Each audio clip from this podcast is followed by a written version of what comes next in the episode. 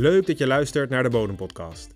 Mijn naam is Bart Housmans van Boerenverstand Onderzoek en Advies. En in deze podcastserie ga ik in gesprek met verschillende onafhankelijk bodemkundigen en boeren om samen met jou meer te leren over de bodem onder jouw bedrijf. Vandaag gaan we het hebben over de samenwerking tussen melkvee- en akkerbouwbedrijven. En we gaan natuurlijk op zoek naar mogelijkheden waarin dat positief uit kan werken voor de bodem, als dat inderdaad het geval is. Zoals gewoonlijk doe ik dat niet alleen. Vandaag zit ik aan tafel met eh, Remco Westdorp, uh, Hubert Groeneveld en Udo Prins. Nou, voordat we uh, op de materie ingaan, uh, is het fijn voor de luisteraars als ze een beetje een beeld hebben bij wie hier allemaal aan tafel zitten. Dus om bij jou te beginnen, Remco, zou jij jezelf uh, willen voorstellen? Ik ben Remco Westdorp. Ik heb een, samen met mijn vader een akkerbouwbedrijf op Goede En ik ben een van de initiatiefnemers voor de proeftuin van Pallenpolder. En Hubert? Ja, ik ben Hubert Groeneveld.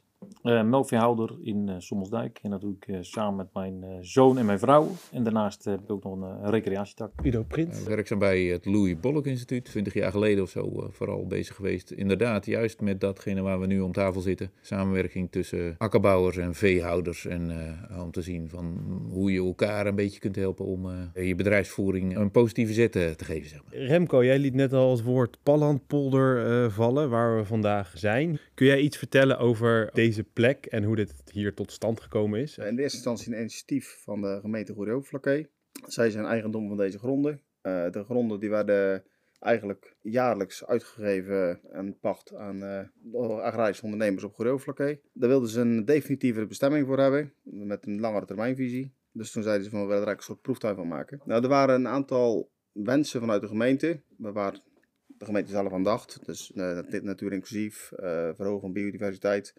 kringlooplandbouw, samenwerking met onderwijs. Dus daar zijn we mee aan de slag gegaan. Hebben we de juiste connecties kunnen maken. Ja, ongeveer uh, ja, zo ingedeeld dat we beide ongeveer de helft, uh, helft bewerken. En uh, bij die insteek hebben we dus gekozen om dat we eigenlijk met gangbare machines die percelen kunnen bewerken. Dus die hebben, hebben een breedte variërend tussen de pak bij 30 en 39 meter breed. Zodat je ook met een, met een gangbare veldspuit zo nog, nog ja, passend kan werken.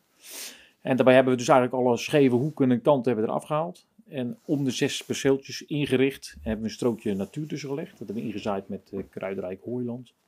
En daar kwam ook eigenlijk het Louis Bolk instituut dan voor het eerst om de hoek. Hè, dat we gekeken hebben van nou, hoe kunnen we dan natuur inclusief, hoe, kunnen we dat doen? En welke kennis hebben we daarvoor nodig? Het bouwplan is eigenlijk uh, 1 op 6.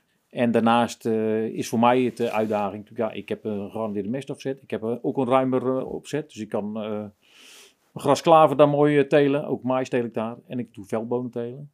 En ja, dat geeft voor mij natuurlijk eh, ruimte om uh, ja, minder import uh, van elders uh, vandaan te halen op, mijn, op mijn bedrijf. Maar het leuke is natuurlijk dat je buiten, zonder dat je eigenlijk op je eigen bedrijf echt de bakens heel groot hoeft te verzetten, daar kan proberen en kijken van hoe dat, hoe dat uitpakt in de samenwerking. Udo, kun jij iets vertellen over de, het bodemtype zeg maar, en, en welke uitdagingen daar, daarbij horen? Van Pallenpolder is een nou ja, relatief jonge polder. er was in de 19e eeuw is die eigenlijk pas droog gemaakt. De grondslag is, is eigenlijk zavel. Dus het is een, relatief hoge zandfractie um, uh, en, en een relatief bescheiden aandeel aan, aan silt en aan klei. Maar wel dun, dusdanig dat je een, uh, eigenlijk een hele mooie opdrachtige grond overhoudt. Um, uh, goed vochthoudend vermogen en, en vanuit zichzelf ook gewoon goed mineralenhoudend vermogen. Maar aan de andere kant weer de, niet die nadelen van die hele zware klei, dat die heel moeilijk bewerkbaar is. Kun jij iets vertellen over wat voor type samenwerkingen er überhaupt mogelijk zijn? Vanuit het Louis Bolk, uh, inderdaad al meer dan twintig jaar geleden, uh, al, al, mee in aanraking gekomen en ook al veel mee bezig geweest. En dat was toen met name in de biologische sector. En de wens vanuit de biologische sector eigenlijk om, uh, om veel meer van, het, van de van de stofstromen uh, regionaal te regelen. Dus dat is eigenlijk gewoon kringlooplandbouw avant la lettre. Um, uh, dat noemden we destijds noemden we dat koppelbedrijven. Uh, uh, waarbij je eigenlijk samen probeerde, dus de akkerbouwer en de veehouder probeerden om elkaar dusdanig te helpen dat je zo weinig mogelijk eigenlijk van buitenaf hoeft aan te voeren en zoveel mogelijk van elkaar gebruik maakt. Eigenlijk het gemengde bedrijf wat er vroeger bestond, maar dan door de samenwerking van twee gespecialiseerde bedrijven. Ja, wat daar al uit naar voren kwam, is dat je natuurlijk, je hebt elkaar eigenlijk heel erg nodig. zeg maar, de veehouder die heeft natuurlijk... Um, gewassen die, uh, die eigenlijk heel mooi passen in een, in een akkerbouwvruchtwisseling. Uh, daar zit uh, de grasklaver is in dit geval bijvoorbeeld ook, wat er ook in de Van Pallenpolder dus onderdeel van de vruchtwisseling is geworden. Als akkerbouwer kun je natuurlijk heel goed ook de mest gebruiken. Nou ja, dit is een van de, van de vormen van samenwerking die je hebt. Dan wordt er in andere delen van Nederland worden ook wel puur op het uitwisseling van grond. Soms is een samenwerking alleen de uitwisseling van mest. En hier is het dus een, ja, een vrij nauwe samenwerking. Jullie zijn allebei, jullie hebben allebei nu je eigen bedrijf, maar op de polder zelf, de Palmpolder zelf, is het bijna een soort van gemengd bedrijf geworden. Ja, daar zitten, zitten inderdaad in, uh, in eerste instantie wel heel veel uh, positieve kanten aan. Dat de gewassen eigenlijk in een ruimere vruchtwisseling komen te staan. En daarvan is, uh, is over het algemeen gewoon bekend in de akkerbouw dat een te nauwe vruchtwisseling van gewassen zoals aardappelen of uien, dat dat ook de opbouw van die gewasspecifieke ziekten en plagen eigenlijk alleen maar hoger wordt. En hoe nauwer ze staan, hoe meer dat dan dus ook de productie in de weg zit. Dus hoe ruimer je gewassen, zoals aardappels, uh, uien, bieten, eigenlijk in een vruchtwisseling hebt staan. Dat, dat betekent dat de bodemgebonden uh, problemen eigenlijk afnemen. En daar komt bij, binnen de akkerbouw is het natuurlijk zo dat bodemorganische stof is iets, dat is best lastig om die echt goed op peil te krijgen. En die uh, ook goed te onderhouden. Bij de veehouderij heb je een groot deel in de gras zitten. En daarvan weet je, die grond die verstoor je niet jaren achter elkaar. Uh, je krijgt de hele tijd opbouw van zowel bodemleven als bodemorganische stof. Uh, terwijl in de akkerbouw worden natuurlijk bijna alle gewassen die zijn eenjarig. Uh, dat betekent dat er jaarlijks geploegd wordt en dat daarmee ook je bodemleven eigenlijk elke keer weer een reset heeft. En je organische stofopbouw een heel stuk langzamer of een stuk minder verloopt dan, dan wanneer dat onder meerjarige gewassen is. Door nou die vruchtwisseling in elkaar te, te, te schuiven, voeg je eigenlijk gewassen toe die bodemvruchtbaarheid eigenlijk juist enorm verzorgen. En daarmee eigenlijk ook uh, in je hele vruchtwisseling uh, een, een veel vruchtbarere bodem overhoudt. Uh, in de beginjaren hebben we ook altijd al gekeken van als je als melkveehouder nou met name ook het dure deel van je krachtvoer, en dat is vaak toch het eiwitdeel, wat meer zelf zou willen verzorgen hoe zou dat nou eigenlijk in een veehouderijvruchtwisseling? En dan merk je dus dat in een veehouderijvruchtwisseling het juist heel erg lastig is om peulvruchten een rol te geven. En daar leent juist dan weer vanuit de veehouderijkant juist die samenwerking weer in. Want een peulvrucht is juist weer een hele mooie toevoeging in een akkerbouwvruchtwisseling. En je raakte daar wel even het punt van ook de, ja, de kostenkant. Merken jullie daar iets van? Uh, dat het dat een kostenbesparing kan opleveren of iets dergelijks? Toen we de plannen maakten, toen, toen stond de raad de graanprijs natuurlijk een heel ander daglicht. Dus toen zeiden we eigenlijk van, nou ja, als, als zijn de vervanger van graan of als aanvulling op. Dan is natuurlijk inderdaad die veldbonen wellicht een hele goede voorvrucht. Goed, nu is dat, en als het puur op financiële gaat, staat dat inderdaad een iets ander, uh, een ander daglicht. Maar uh, ik, ik ben op zich ja, dat kan natuurlijk ook zo weer de andere kant op gaan. Ja, dat kan ook zo weer de andere kant op gaan. Dus ja. dat moet je toch uh, over meerdere jaren zien. Uh, wat zijn de grootste uitdagingen uh, in, in zijn algemeenheid misschien bij, bij samenwerkingen tussen bedrijven? Het is gewoon altijd heel goed om hele heldere afspraken over te maken over hoe je het ook zakelijk met elkaar regelt. Ik heb heel veel samenwerkingen gehad waarbij de een er dan bijvoorbeeld heel zakelijk en de andere meer zo van nou we komen er wel uit, zeg maar. En dan zie je vaak dat dat voor de een zit het eens een keertje tegen en uh, voor de ander uh, uh, valt het dan mee. Dan is dat al snel dat dat een reden is waarop er een beetje frictie ontstaat en, en dat je merkt dat je niet op één lijn zit. Als je kijkt wat zijn de risico's ook van, ja, je moet met een, bijvoorbeeld met een grasklaver best uitkijken. Uh, uh, met de opbouw van bijvoorbeeld ritnaalden en e-melten. Dat is een bekende. Dat is ook een van de redenen waardoor er in de Van Pallenpolder voor is gekozen om de grasklaven niet langer dan twee jaar te laten liggen. Kijk, voor de melkveehouder zou het financieel gunstiger zijn om hem misschien één of twee jaar langer te laten liggen. Want de investeringskosten die zitten hem in de inzaai. Daar moet je dus wel met elkaar afspraken over maken van ja, hoeveel gaan we voor? Ja, en op het, op het vlak van meer bodembeheer, zijn er daar nog uitdagingen op het gebied van... Uh samenwerking? Ja, zodra je uh, vlinderbloemige toevoegt in je vruchtwisseling, moet je altijd een beetje ook je sclerotinia in de gaten houden. Dus heb je als akkerbouwer hele sclerotinia-gevoelige gewassen, zoals witlof bijvoorbeeld, of wortels, dan moet je altijd wel een beetje uitkijken met het verhogen van je pulvruchtaandeel of je vlinderbloemige aandeel. Dus die moet je allemaal wel meenemen in die hele afweging over van hoe je eigenlijk een, een, eh, een vruchtwisseling in elkaar draait, die ook uh, voor alle gewassen die in die vruchtwisseling staan, uh, voornamelijk gunstig en zo weinig mogelijk negatieve effecten heeft. Ja, ook het vernietigen van de grasklaver is ook wel een uitdaging op zich. Want We zijn dus begonnen met, uh, met minimaal kerende grondbewerking. Dus dat betekent dat we alleen nog eco ploegen. Nou ja, dan is best een uitdaging om zo'n grasklaver goed netjes weer eronder te krijgen. Ja, toch een, een behoorlijke wortelpakket, wat er ook weer en met wat gras erop, wat omgedraaid moet worden. Dus daar zit, daar zit wel een uitdaging in. En ja, in, je leert ook snel. In het eerste jaar hebben we toen wat geprobeerd, ook wat groenbemesting die we in het najaar zaaiden, in het voorjaar eerst nog de oogsten. Voor, voor de koeien. Dus met name wat grassoorten en zo. Maar ja, dan merk je toch al snel dat je natuurlijk ook enorm veel vocht naar huis brengt.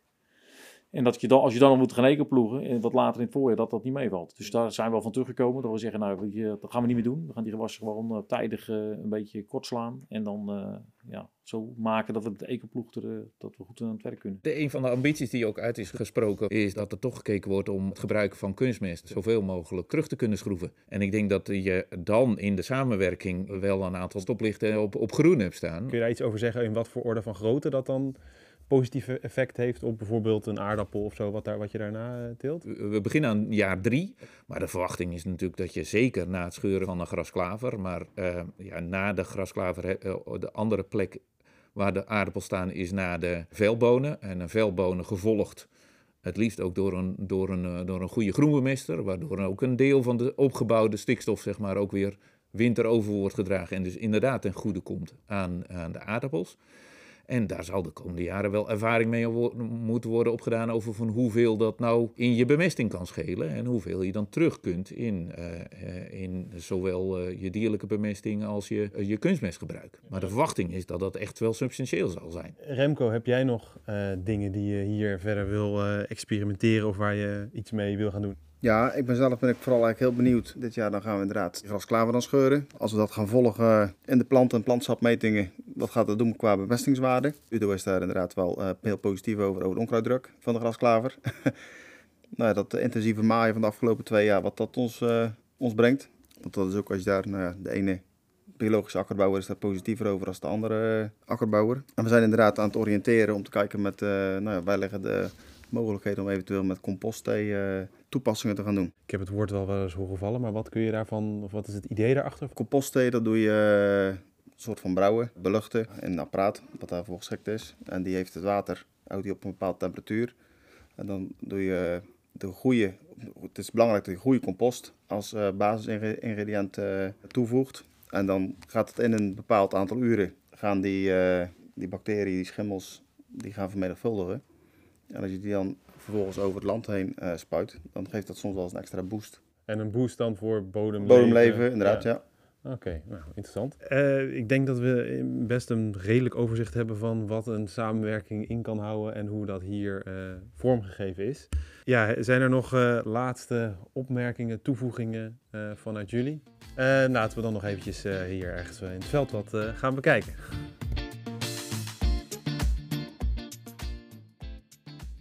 Ik heb het twee jaar zeg maar uh, nu uh, geoogst. En uh, ja, nu lever ik het over aan, aan Remco, die daar dan weer verder mee gaat.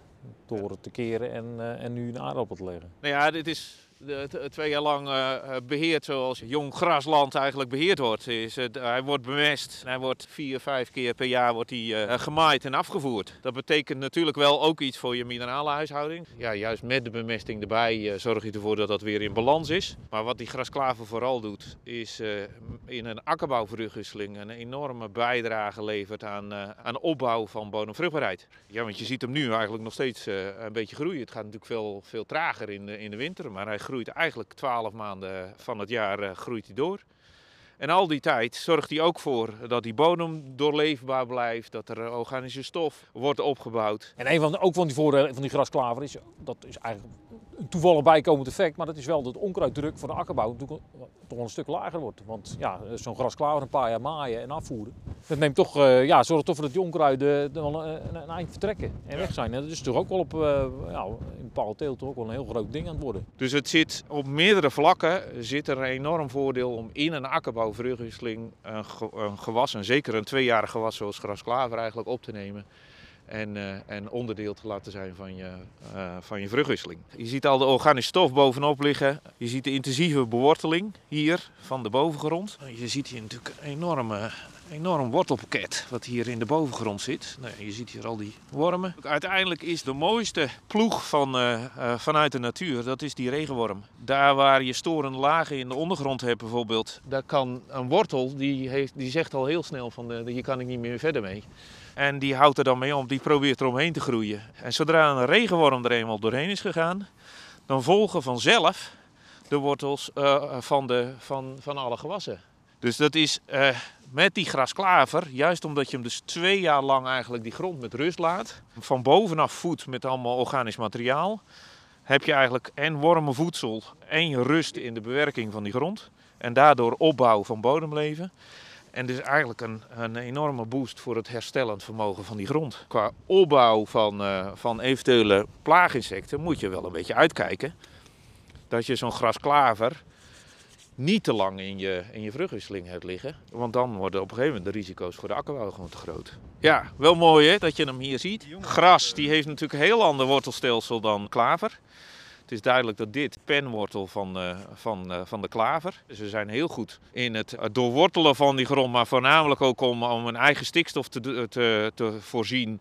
En in uit de diepere bodemlagen alles wat er nog een beetje mee in zit om dat eruit te halen. Maar ze zijn niet zo goed in, in, in die bovengrond nou heel intensief te wortelen. En daar is gras weer heel erg goed in.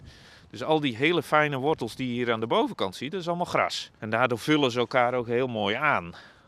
Deze is heel erg goed in alle stikstof die in die bodem zit, om die eigenlijk in, in gras om te zetten. Terwijl deze wat beter is in het in ook uh, uh, ja, wat dieper die grond uh, ook wat open te breken, stikstof te binden.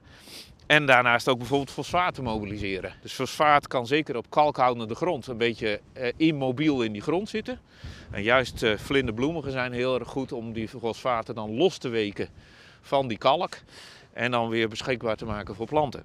In de droge periode zie je vaak ook dat het klaveraandeel enorm toeneemt. Deze groeit door en deze die staat stil. Leuk dat je luisterde naar deze aflevering van de Bodempodcast. Enthousiast geworden en wil je nog meer podcasts beluisteren en verdieping bij het onderwerp? Ga dan naar www.mijnbodemconditie.nl/slash bodempodcast. Hier vind je naast de podcast van vandaag nog 17 andere bodempodcasts, inclusief achtergrondmaterialen.